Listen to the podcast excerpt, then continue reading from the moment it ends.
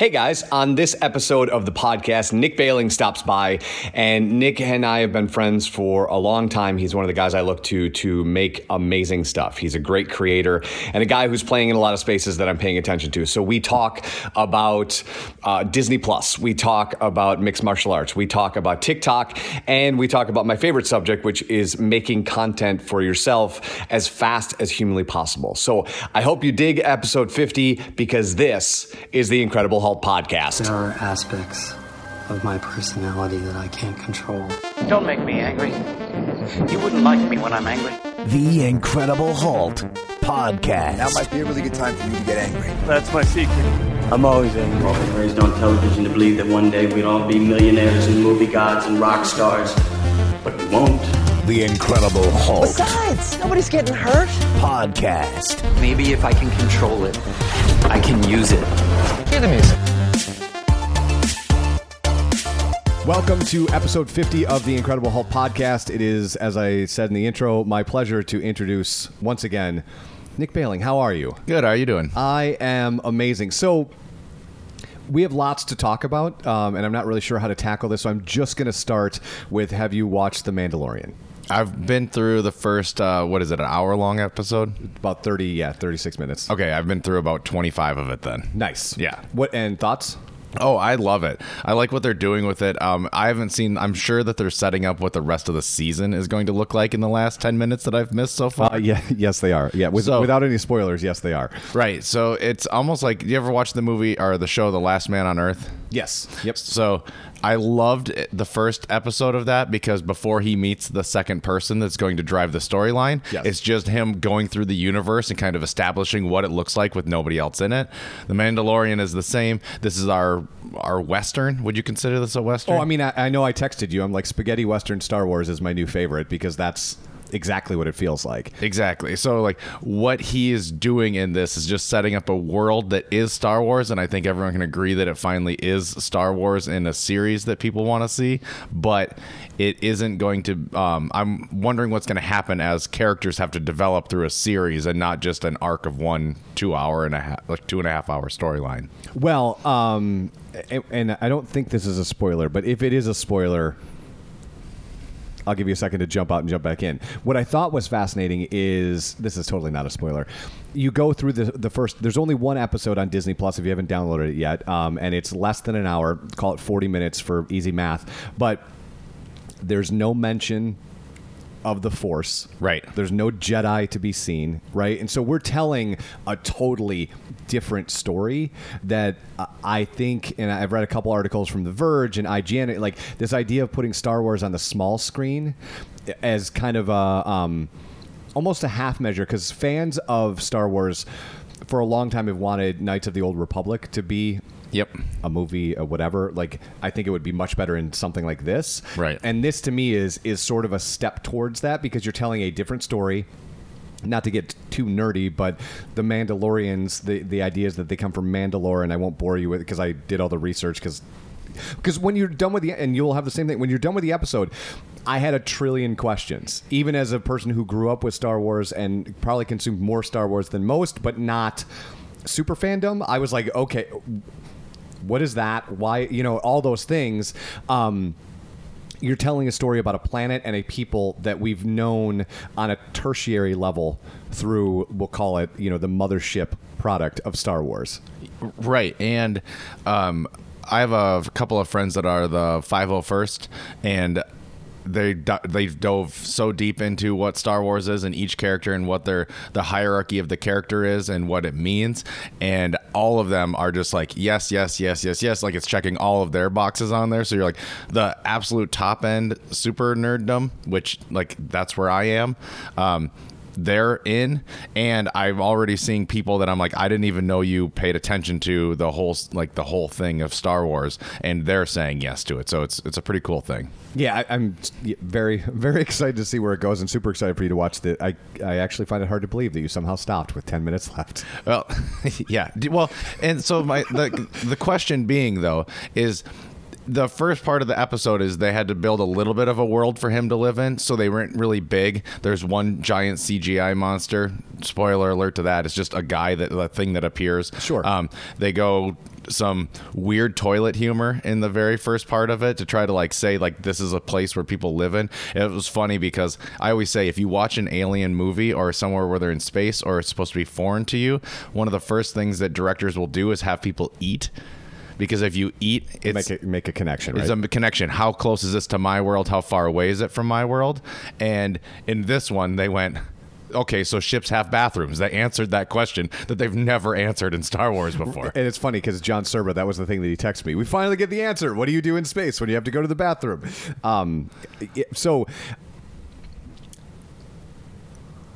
I am fascinated with where that's going to go. To take a step back, though, what I thought was equally fascinating is seemingly how difficult it is to launch a streaming service. yeah. right? Yep, it took me- because it didn't work yesterday very well, and and I, I think that surprised a lot of people thinking, oh, it's Disney. They just do the streaming thing, right? But it turns out it's probably a little bit more difficult. And if you do any research on the battle between Netflix and Blockbuster and what Reed Hastings was doing, like they were building that thing brick by brick, literally, till it was ready to go. Um, and all of these other services are uh, attempting to ape off of, I think, that knowledge and build a thing that I don't know about you, but it didn't work for me. Well, um, the the second thing that I watched, and I watched it all the way through, was the first episode of the Imaginarium. What do they call themselves? The Imagine. Oh yes, yeah, yeah. I don't, yeah, I don't know what. Sorry, I yeah. don't know the name. It's one of the very f- top things on the page, and it's the documentary about Disney. And obviously, it's glowing for Disney because it's owned by them. Right. Yes. But they do talk about the disaster of the first day when Disneyland opened. Uh, Disney World, sorry, is the California one. Yep. So Disney World opened and how much how terrible it was and how it bombed because they didn't they weren't ready for the traffic. And I was like, really? Like in a digital platform, you did the exact same thing because I wasn't able to even watch the beginning of that episode until three o'clock in the afternoon. Well, I was telling you on the phone yesterday when we were getting ready to do this that like my son Jack figured out very quickly that when the retry comes up, that you just hit it as hard as you like as many times as you can, and it'll eventually like he was calling it kick it in the pants. So he's just you just hear him in the background going, "Works, Dad." and so I I just I don't and again I don't know the back end of what it would take to run like the bandwidth it takes to run something like Netflix, which we take for granted when we're running it in our house on a phone, an iPad, and in two rooms, and we're pissed that one of them doesn't work. Um, to have any sort of understanding of what it takes to launch something like that, I don't. I full disclosure, I don't. But what I can tell you is it's clearly really difficult because they didn't get it right, and I'm guessing they anticipated traffic, probably just not traffic like this. Well, and I will say, once I got mine up and running, I was already on my phone. I was already running it from my computer, and then I could Chromecast it to my TV, and it didn't skip a beat. So when it's working, I'm watching everything perfectly. It's just, I'm sure, yeah, that first day you had everybody wanting to be able to say the first thing about it. Yes. And so everybody was on it at the same time. Do you do you think you'll cut anything for this? Oh yeah, Yeah? yep. At least for three months, four months, um, probably through the winter season, while I go through and rehash all the remakes and all of the movies I haven't watched for years and that kind of stuff. I'm gonna probably cut out a couple of them. Do you have, wait, is it a secret? No, I'm uh, Hulu's gone for sure. Yeah, well, it's funny because I told you that yesterday. Like, I we have Hulu as well, and if I watch that once a year, it's a Christmas miracle, right? And you were saying something similar that you got it. I got I got my uh, Hulu on Black Friday last year, where it was a dollar a month, and we're coming up on Thanksgiving. So, like Thanksgiving was oh cancel my net our Hulu subscription, so that one's totally gone. I'm gonna drop the ESPN Plus for now, and then I'm going to hopefully drop Netflix for a couple months, and then I will come back to the ones that I miss when they're gone. Yeah, because I think, and we didn't talk about this, but I think uh, we will keep Netflix and Disney Plus. Uh, I will likely probably not, and we'll talk about MMA here in a little bit, but I probably won't go back to ESPN Plus until it it's ready. Yeah. Because one of the things that, and it was. Um, uh, what is his name? Did uh, supersize me? Um, Morgan Spurlock. Morgan Spurlock said this, I don't know, a decade ago, and he said, "Look, what I, what I see coming is all of these tubes." Which act like all of these cable channels, right? And so now instead of having a cable subscription with 400 channels, you have one streaming service times 400 to get all of the content. And what we need to get to is one Right. right like almost back to a cable subscription which streams the things that you want right is we're just dancing we're chasing our tail a little bit and so the fact that espn plus really isn't as robust for an mma fan as fight pass was right? Like all that content isn't Right. necessarily there. And there aren't enough events happening there. And there's this weird leap between if you don't have a cable subscription there's stuff that you can't watch that lives behind the espn mother, espn mothership which is fine except you have a streaming service right? So and it's an extra step to go pay-per-view it, it to me has been a bridge too far, especially since I'm not we're not making a podcast about it anymore. I'm not doing I'm not consuming as much content. I don't, that one's an easy one for me to say nope. Well, I think that you have to think that you and I are huge MMA fans, and then as far as I go, that's it for sports. Right. And so I'm not turning on anything else that that program would have, like that that channel would have. So I use it once a month.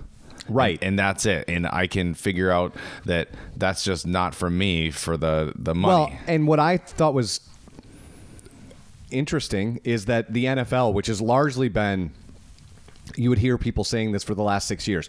As soon as people figure out how to stream football, that's when the that's when the cord cutting game is over. Everyone's going to cut their cord, and we get to this year, and what is the NFL doing? Well, they're not. They're, they're half pregnant on this, but on your phone for free in your network, right? Like you can watch two games a week on your phone per day, right? Hmm. Like. So there's two games, and for the most part here, it's been NFC North games, so you can see Right. Lions, Minnesota, Chicago, whatever. But it's free. They're running spots in between. Okay, fine. You've you've got to do that. But you're giving me the thing that you told me. If you ever could stream football for free, it would be game over. Well, it feels like we're we're right about there, which says if you've got this app ESPN with this many hoops to consume the single sport that you want to consume, somebody's got to do it better, or they have to do it better. You know, Well, and one of the things that uh, my brother and I noticed when we were watching the last ESPN Plus uh, event at his house. the Moscow, yes, E- No, I'm sorry, the the One one, before before, that. Yep. But we were watching that, and the advertisers that are on there are not your A level advertisers. No, no, no, no. So you have Shaq and the General, and they're usually talking, and that's going on, you know, pretty A level stuff, even though the commercials are just awkward. But it was whatever insurance does below that, and then there was a couple class action lawsuit people, and then there was like some like you know like Mucinex like but the oh, knockoff yeah, yeah, versions yeah. of Yep, those. yeah. It was a very awkward like setup for that, and I'm like, this is like not the age demographic for the advertisers that you're using, which means that they're just putting on, I mean, essentially spare parts at this point Uh, to get well, the advertisers in, running through. in broadcasting, they would call that remnant inventory. I like spare parts. So yeah, I mean they're using remnant inventory for these people that want to come in probably at a cheap rate and say that they're on ESPN, right? The third party attribution. Um, but it, it's interesting because this is a great segue because it's clear that their A caliber advertisers don't view and you and I don't know this because we're not watching any other product on ESPN Plus, but at we can speak specifically for MMA. They don't view it as a real sport because they're not advertising, even though in the ring it appears that tide has shifted. Right? You've got Budweiser, you've got Burger King, you've got Unilever, you've got all the big major brands that are touching. MMA in some way, shape, or form, but at least on the streaming service, that is not true. Yeah, and I mean, when you were watching it on traditional Fox, I mean, you, it was Toyo tires, Bud Light, and you know, like everything else. So and you had- whatever whatever a caliber action movie was coming out, Yep. right? Something with Jason Statham or The Rock or what. And I'm not making fun of, it, but like they would like if there was a Hobbs and Shaw, that would have been in there. If there was It, that would have been in there. Star Wars would have been in there because they know who they're talking to. Right. And and that's just that's missing out of this. And it's just interesting to see what that means for the streaming service because if they're making it up for their $5 subscription or however they want to, so then remnant inventory until it makes sense. I would like to see since we're talking about a streaming platform, I would like to see what you see in regular podcasting and what digital advertising is. Like shoot like don't just shoehorn some bad 30 second commercial.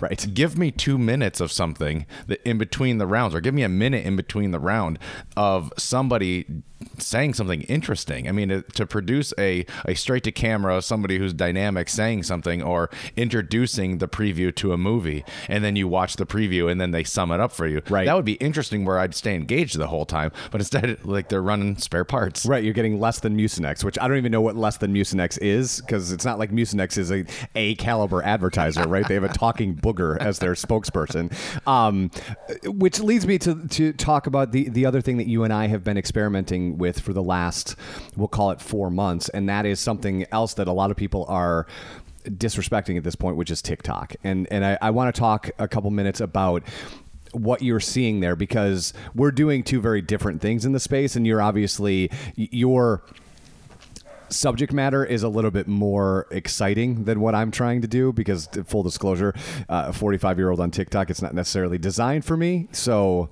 Yeah, the only way that I've saw the TikTok, uh, the 45 year old TikTok thing going is the person going, "I'm too old for this platform." Like, which I'm not doing. you're I'm not doing that at all. Thank goodness you're not doing that. But yeah, that is a interesting platform in the fact that they have. Um, it started off as uh, Musical.ly as what they pulled in. I don't know where the like the the actual connection made. I think they bought Musical.ly and then just kind of took the back end and shoved it into this thing called TikTok. Gotcha. The way that I see this thing is you basically have the Tonight Show, America's Got Talent, and ridiculousness all combined into one thing that is this one app, and anybody can get in and try to get on stage. And I think the thing that you're seeing in this platform, which is interesting, is that people are sitting down and actually taking sessions of TikTok in. They're not just um, walking by and opening up Instagram when they see a notification or something like that. You have to sit down and it's taking three senses because you have to have sound on. You have to have your thumb is scrolling because you have to be Yes. you have to be you know saying yes or no you know yay or nay. You're Simon Cowell saying if you like it or not. Yes. And then you're also visually taking this thing in. So the whole time you're in this pro, uh, in this app, you're interacting with it. You're not setting a podcast and raking leaves. You're not putting something. You're not casting something to the TV and then using a different platform. If you're on the platform, everybody in the room has to be on the platform with you, unless you have some sort of headphones. And so I've actually noticed that it's people will sit and look at it together, which feels different than anything that we've had in the last uh, few years as far as new platforms and new ways to consume media is coming in. And as far as creating content, and I know that you're not a TikTok expert, but you've done over 100 pieces of content in this platform, which I would venture to guess outside of the Vine influencers and YouTubers who have come over probably puts you in a higher percentile than most human beings. What's one takeaway that people can understand if I'm going to create on TikTok because I see an opportunity? What what should I? How should I treat this differently than I would my Instagram or my, my Instagram story? Probably a better apt comparison. Yep. So it is the way that I'm seeing this thing play out is it is actually more along the lines of Twitter for video. So it's not long form content, but you're also not going to sit on there and if you if you start your TikTok with, "Hey guys, I just want to," they're done. You're over. Hey guys, it's Tuesday. You're done. So that's what's happening in Instagram stories. Is, hey guys, I'm just happened to go to this. This feels really judgy right now, just so you. you know, it's just it's just the difference in lang- it's just the difference in language between the two. And so one of the things you'll actually see me if you actually follow along what I'm doing is that I'm editing for TikTok. So I'm documenting things that I do and then I'm editing those for TikTok. So I'm having to cut, cut, cut, and then I'm having to take the best shots that uh, transfer into the vertical style format, and I'm editing for it. Where some people are creating for TikTok, the people that can dance, I can't. The people that are enormously funny, I'm not. And then the people that can do something that is so unique that they are going to shine on that platform.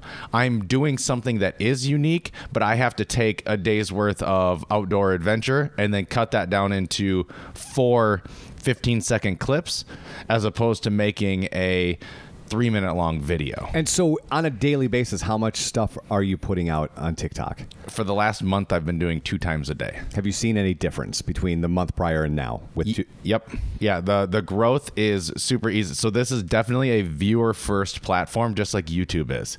How many people watch YouTube, use it as a search engine, do all this stuff, and how many people consistently put out content for YouTube? It, it would. I mean, I'd say it's almost zero. oh, I'm sure. Yeah, no, yeah, that disparity is probably huge. And it's the same thing in TikTok because you can't take a photo of your coffee just like you saw everybody else do and then post it easily because if you can't dance you can't replicate that part of it Right. so there are things that are easier to get in there to do and there are things that you can have fun with your family and do that and i recommend doing it just to see what the interaction is like because weirdly enough the community and the people that are commenting and, and playing in the space with you are some of the most genuine interactions that i've ever seen and i think it's because what I'm doing is I'm actually centralizing Michigan based content and I'm saying, this is where I am. This is what I'm doing. Have you been here? Have you seen this? Check this out. Paddle here, that kind of stuff.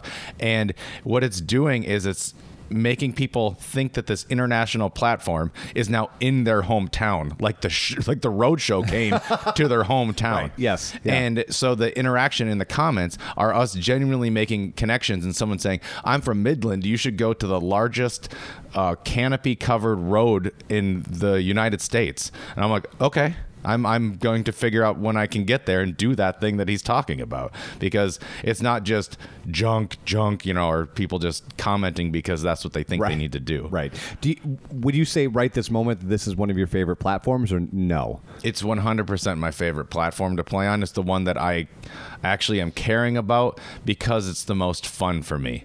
Uh, Twitter never actually played well with me. Reddit is something that I have always kind of messed with, and it feels like what Reddit could have been if it was a original content first platform. Got it. Gotcha. Very cool. And so, for people who may not know, um, can you tell a little bit about My Playground and what you guys do? Yeah. Uh, about five years ago now, four years ago, my brother and I started a company called My Playground. For those who are not initiated into terrible acronyms, My MI is Michigan because we're a Michigan based company. And um, it started back in the day when we were paddleboarding on Lake Michigan. And we just said, this whole state is awesome. It's like a giant playground. Henceforth, my playground. And uh, so what we're doing is we're traveling the state and we're making Michigan-based content with major for the most part very accessible things trails that are free to go on to state parks that you can just go and play on um, paddling hiking the stuff that's human powered stuff that you don't have to invest a $20000 thing into and making the most authentic uh, version of these videos to show you what it's like to actually go and do this stuff Awesome. and, so, and set sent to like really uh really just weird electronic and funk music because that's my style because that's your style. So, like, when when a season dips like this, right? Out of sequence. We've been freezing here in Michigan. If you're listening elsewhere, for about five days, we've had a couple inches of snow. How does that change your thought process on making content, right? Because one of the things that I'm obviously fascinated with, and you and I, we celebrated our Facebook friend anniversary yesterday. So we've been friends for five years, um, and I've said this a couple times. Like, for me, you're one of my muses, one of the guys that I look to to, to create more and push me because I see what you're doing. And I just like to pick the brain of people who are more creative than me in a different universe on how they see when the world changes like that, right? We talk all about digital disruption and, you know, it's the retail apocalypse. Well, that same thing happens with content on a nearly daily basis. So everything that we do is as close to real time as that we can make happen. A story that is going up on our our Instagram, that's super easy to keep current because you just snap the photo and then you you move on to your day. But we are moving at the speed of the internet, so when the things shift and the conversation is shifted, we are out gathering the content to keep that conversation going and lead that conversation, not just jump into it and say, four inches of snow, can you believe it? We're already ready saying these are the things that you could be doing right now. Actually, shoulder season and this level of snow is my favorite time to hike because you get a completely different look of the bed of a forest and you can see so deep into it that now deer are walking through and that kind of stuff. Hunting season's coming up, so be careful where you walk. But Right, other yes. than that, um, there's a lot of things that you can do in here and the color shift and that kind of stuff that we want to make sure that we're playing in that platform and we're set up to have a conversation that's relevant and topical. On a daily basis, how much content should you be creating? That's actually a super interesting question because it depends on somebody's goals. For a personal thing, it's you can post if you're enjoying it. So just post as much as you enjoy and enjoy the 400, 500 people on the platform that you interact with daily. And if you're a business that is trying to, say, drive traffic to a resort or a destination or those kind of things, you should be creating multiple pieces for each day. I don't have an actual answer of how many pieces because if you listen to Gary Vee, he says a thousand. Well, uh, but I, I think he's being hyperbolic, right? Because he Yep. knows that you'll do none of them. Right. This is what we talk about all the time, right? Yep. Like he says all this stuff because you'll do none of it. I'm meaning more like um, talking a little bit more about how when you make a single piece of content, right? For example, we're recording this podcast, but at the same time, we're filming this podcast, and that, you know, so we're. I'm going to take this stuff and chop it up into tiny pieces so that I can repurpose and that for this single time if we're sitting here for an hour or 40 minutes or whatever I have other things I can do with it and I'm not just stuck with a podcast. I've made other pieces. So I want to talk a little bit about your your thought process on scaling that creative. Yep, and actually it drives right back to the TikTok part. I'm documenting what we're doing as far as we're going out and having these adventures exploring the state and then we edit for platforms. So in some raw form there's a conversation, there's a video clip and there is you know some audio that sits somewhere and then I'm editing for these platforms. So at any given day you're probably seeing me personally on ours put about about 20 pieces of content and that's micro content. So that might be you know four things on a story a hero image on our instagram two new tiktoks a facebook post and then responding to a few people in, in dms in which they're having real conversations with us and we're saying no actually we were not at this lighthouse we're at this lighthouse and here's the map to go and so that you can do it yourself. So i think when people think content they think what do you mean we have to make 25 like take 25 photos a day it's like you're going to drown if you have to go and take 25 photos a day and then you have to record you know 15 minutes of footage And I would say there are brands that would drown if they had to take one photo a day, right? Because if you're a, you know you're a small team of one, and you're doing all this stuff, you, you really got to be intentional and plan this before the tsunami drowns you.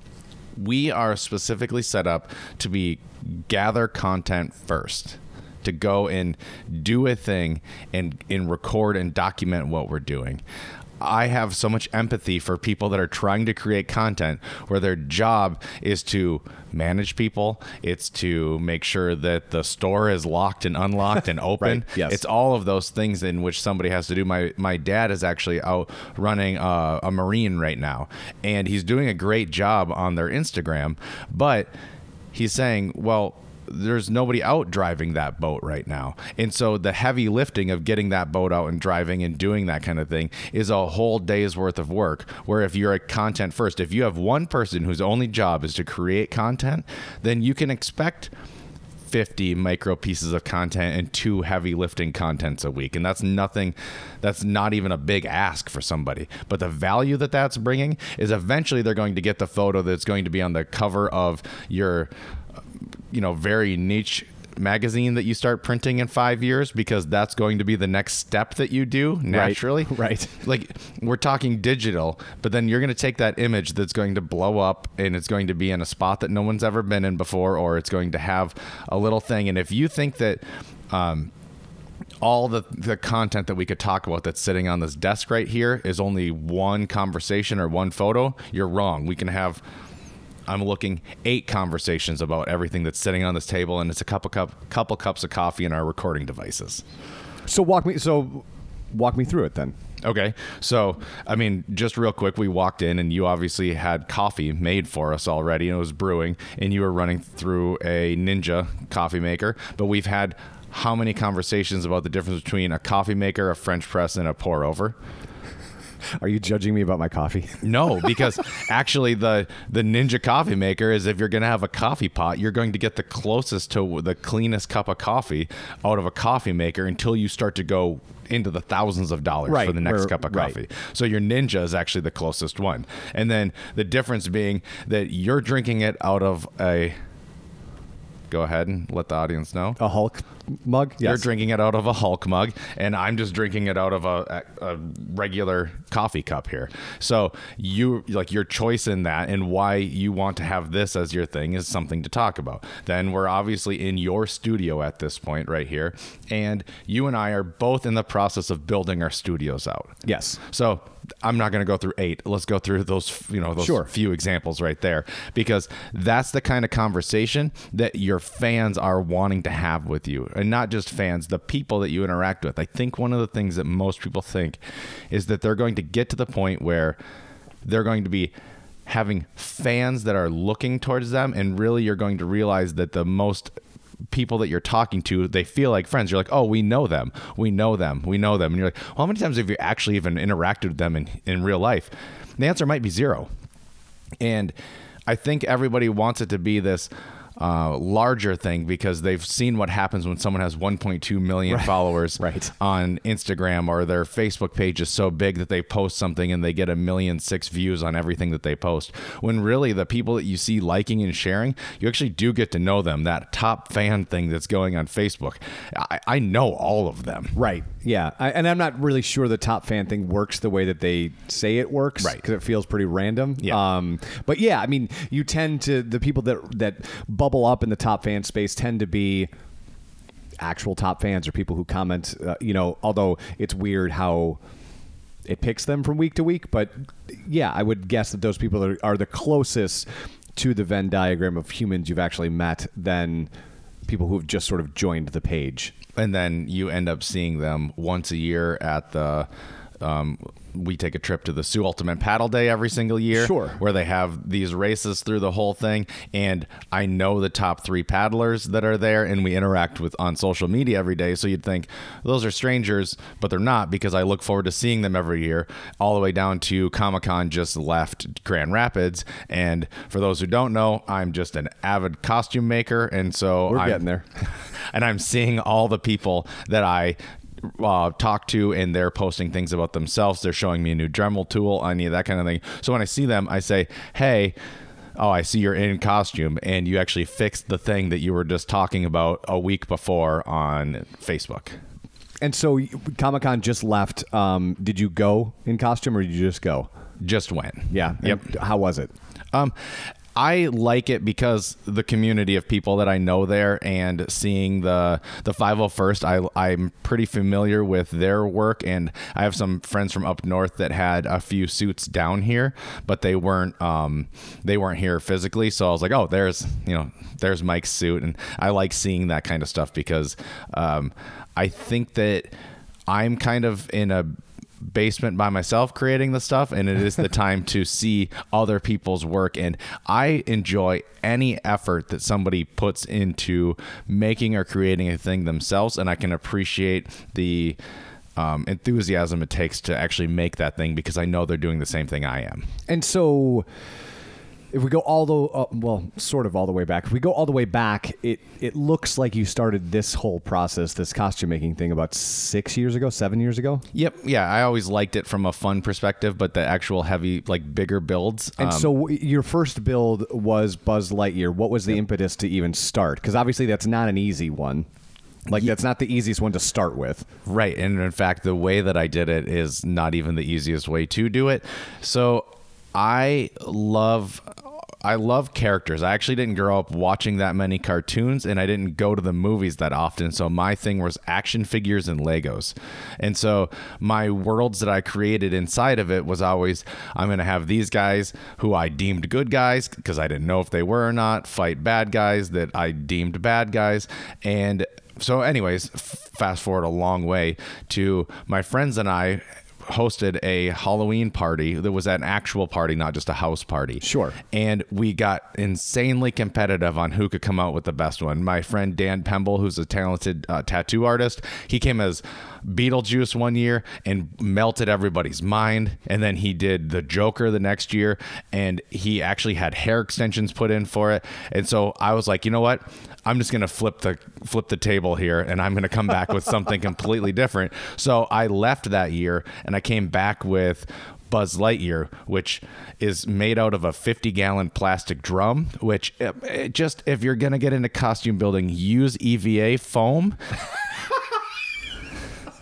don't don't use 50 gallon drums i still have shards of that stuff like in socks and different things in, in my house and i've moved twice So since i've made why that. did why did you pick that? That just was the shape that made sense. It was the shape that made sense. Yeah, exactly. And um, one of my favorite things to do is actually break down the costumes themselves and figure out like where that artist headspace was when they were making it. So he, uh, Buzz Lightyear, if you look really closely at him, he's actually a mid-century.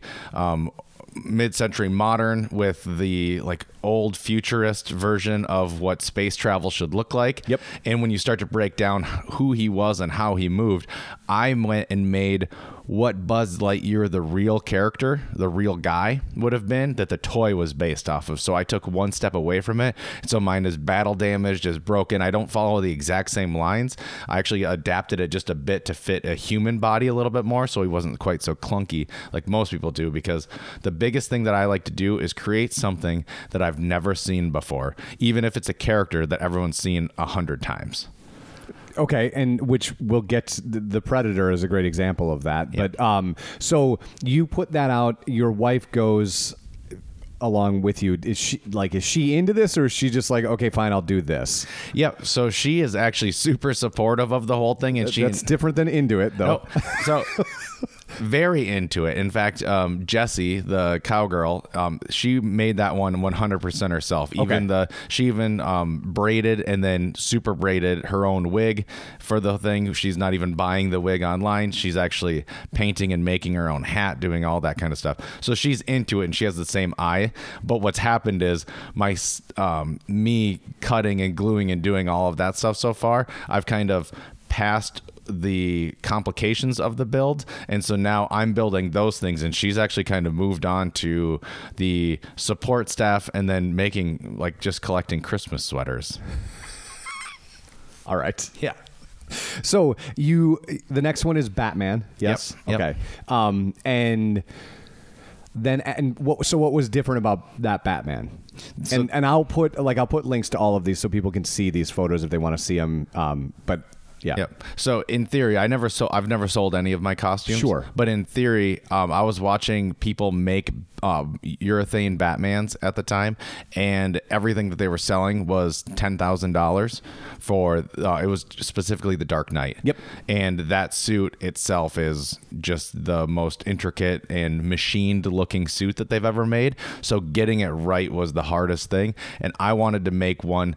I wanted to make a ten thousand dollar suit for I mean, I put a couple hundred dollars into it, but I wanted to make something that so that was actually a value play more than it was Got the like never seen before. Okay. And then so then we get to is it Predator next? Yes, or is it Ninja Turtles next? That would be the Ninja Turtles. Okay. So then you decide that you're going to do five of these. Yep. So you did one, then you did one, now you're doing five. So talk to me about the the process of doing the Ninja Turtles. So the turtles were actually my very first play of making a suit that the patterns didn't exist online. So um, there isn't a Buzz Lightyear one, but I didn't pattern him. That was like more like me just mad scientist sculpting in my basement. So I actually created this one and I wanted to say I can duplicate it. So if you make one, I was going to duplicate it three more times for all four turtles. And then I had to make Splinter to go with it because that's obvious. And then, um, Right. So I based him off of the. I didn't want to go Jim Henson original um, Ninja Turtles movie because I want to be able to do the character that I'm working on justice, and I know that I couldn't get to that level of sculpting with all the latex and animatronics that they did. So I actually went And, the. and most fans sort of hate those Ninja Turtles a lot. so I went Nickelodeon. Yes. And that was right when their series was going on. It actually was a decent series with good storylines. And they had some pretty sharp angles and some fun things happening, and I knew that that would translate really well into mascot. And then I think uh, it was Universal Studios that had a, a mascot set that was going around doing their promotional material. So I used those as reference photos, and I created a set of patterns that I think there's five people now who have used my patterns to make more of these guys. Oh, wow. So they're out walking the world right now. And so, uh, quickly before we we kind of move on with with this part, um, when do you start making these? Like, how long does it take you to make five? Well, four turtles and a splinter, right? And splinter was like full hair, like it was Yeah. to the it was crazy. Yep. Um, I start now. So Halloween is over and Comic Con is over, and now I start the next one. And I've already I have sketches going. I've got scale models started. So all the way through winter, you'll I'll probably stay at a pretty small scale, test scale, trying things. And I'm working on two suits right now at the same time that are completely different, but go as a pair. And um, that's where as long as you stay small in the scale, the patterns can shift. So you can make a lot of mistakes. Gotcha. Okay, so then you get to Batman and Robin Predator. Yeah. Okay, so walk me through that one. Okay. So I'm going to. That one's probably the most outlier-ish one that you've done, right? Because it's the craziest mashup. It's a thing that doesn't exist, really never has exist, probably won't ever exist. Right.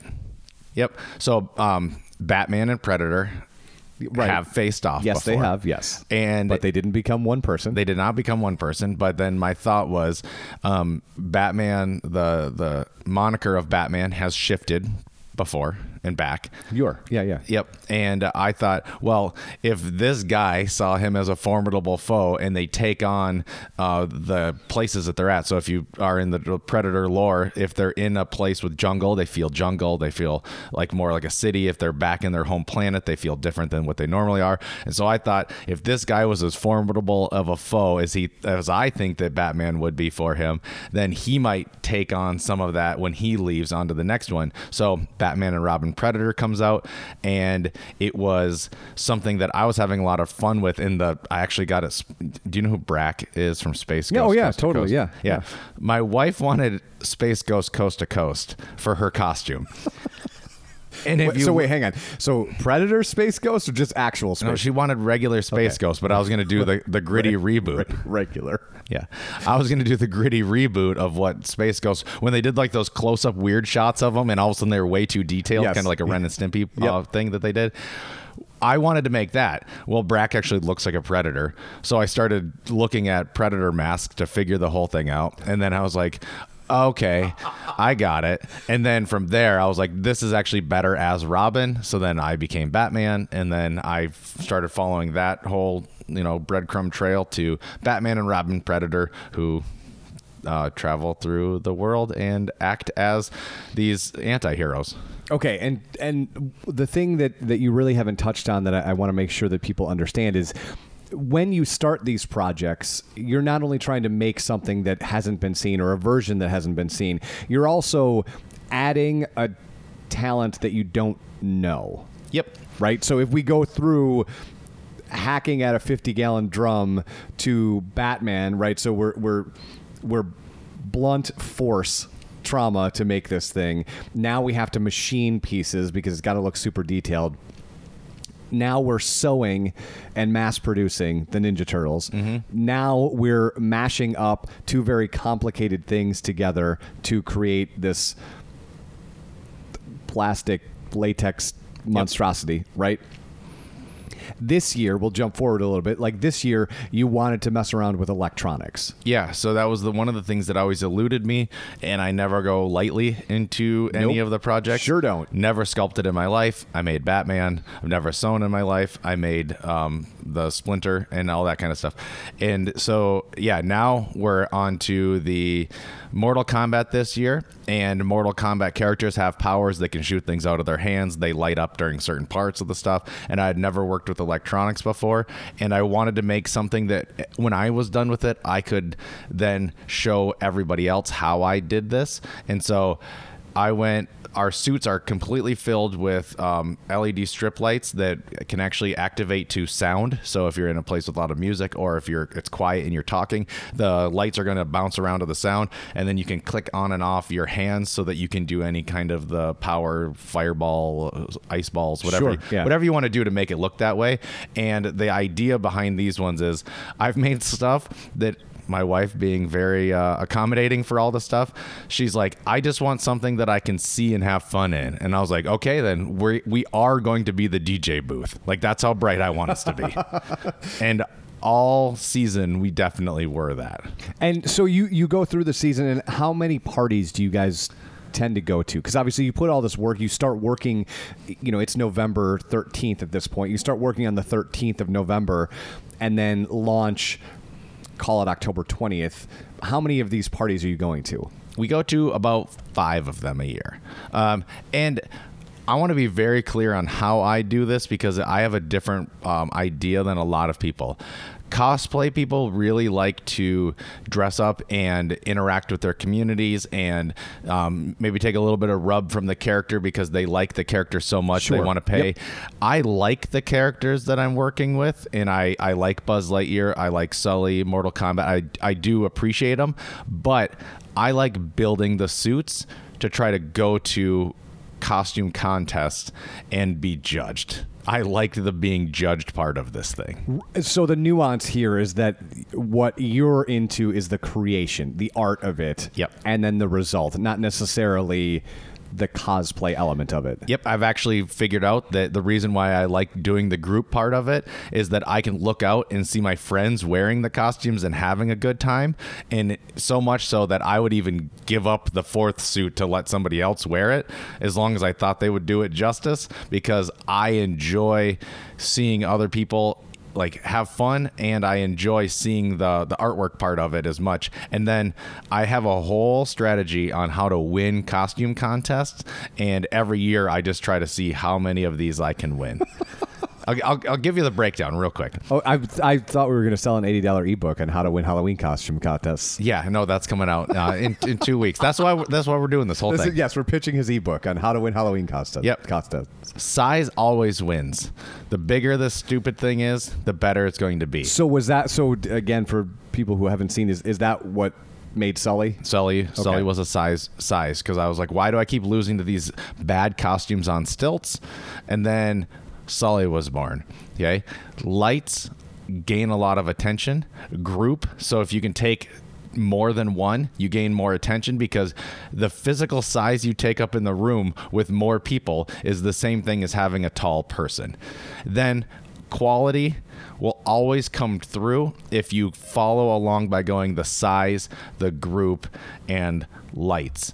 Now, if you were in an actual cosplay contest at Comic Con where they're judging the craftsmanship of sewing, sure. Yep. it's a completely different rule. But when you're at a bar with a DJ going, you have to gain attention. So your your costume has to do three tricks.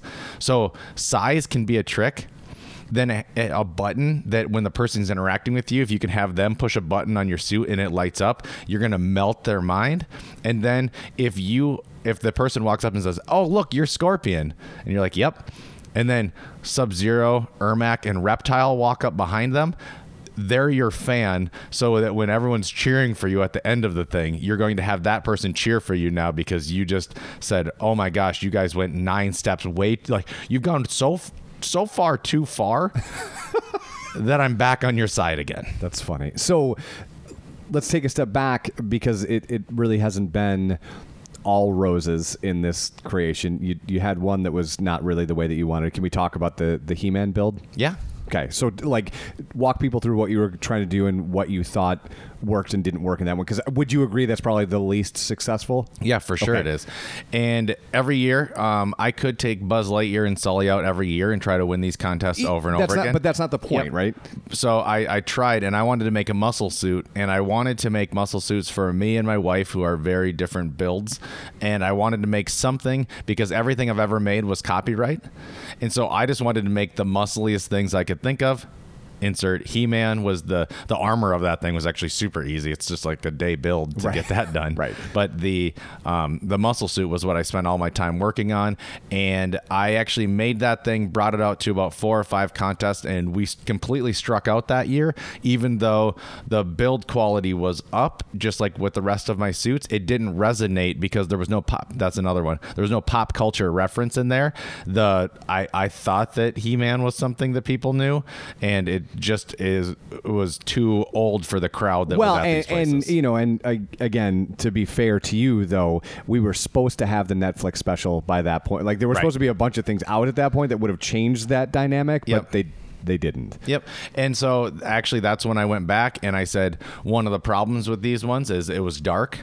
And so then I went the opposite and I made myself into a disco show by making the Mortal Kombat characters. So when are you going to make yourself into Voltron? Because that's really what I, I want. It's like you and five friends to become a giant. Where it's actually five Yes. friends in each part of it. Yes. Yeah, that that's uh, next year. Okay, awesome.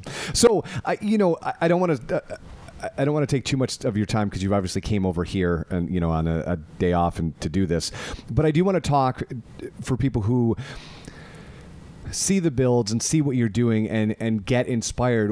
What is it that you take inspiration from? Like when you're going to do these builds, twelve month long builds. You're making a piece of content for a year. How do you stay engaged with that piece of content? It actually is the opposite of everything else that I do. I'm usually creating, I'm usually out making things, doing stuff. And this is when I can sit completely still for an extended period of time and make something at a desk that is only, it's, for a contest, but it's only for me. It's only for my own enjoyment and something that I enjoy doing. I enjoy the research. I enjoy going on the boards and like the RPF or the replica prop forums, and I like talking to people eh, for extended periods of time and figuring the stuff out. And I like to try to dive into the head of the original artist that made the thing so that I can try to do some sort of justice for it. And so, would you would you say that that's a form of meditation for you then? Yep. It's, okay. It's just like a guy that goes out and ties flies, and or a woodworker that is making something that spends way too much time making a, you know, a. a necklace holder or a person who ties flies to catch that one fish the payoff to the completion is way higher because it's something that they've uh, it's a labor of love that they've put into it All right. So, if people want to connect with you uh, and your brother, like how do how do they do that? Yeah. So if the outdoor adventure part of it is what people like to see, it's uh, My Playground on all platforms. And Enjoy My Playground is our website. And then if you are interested in the um, fandom side of it and the costume creating stuff, it's Midwest Midwest Thor across all platforms. And that's Midwest Thor because he botched that part. Yep, sorry. It's, Yep. all, it's all good. Yep, Midwest Thor on all of that stuff. That was a name that was given to me by my wife, and uh, I, I picked it up and ran with it. As you do. Thanks, buddy. Yep.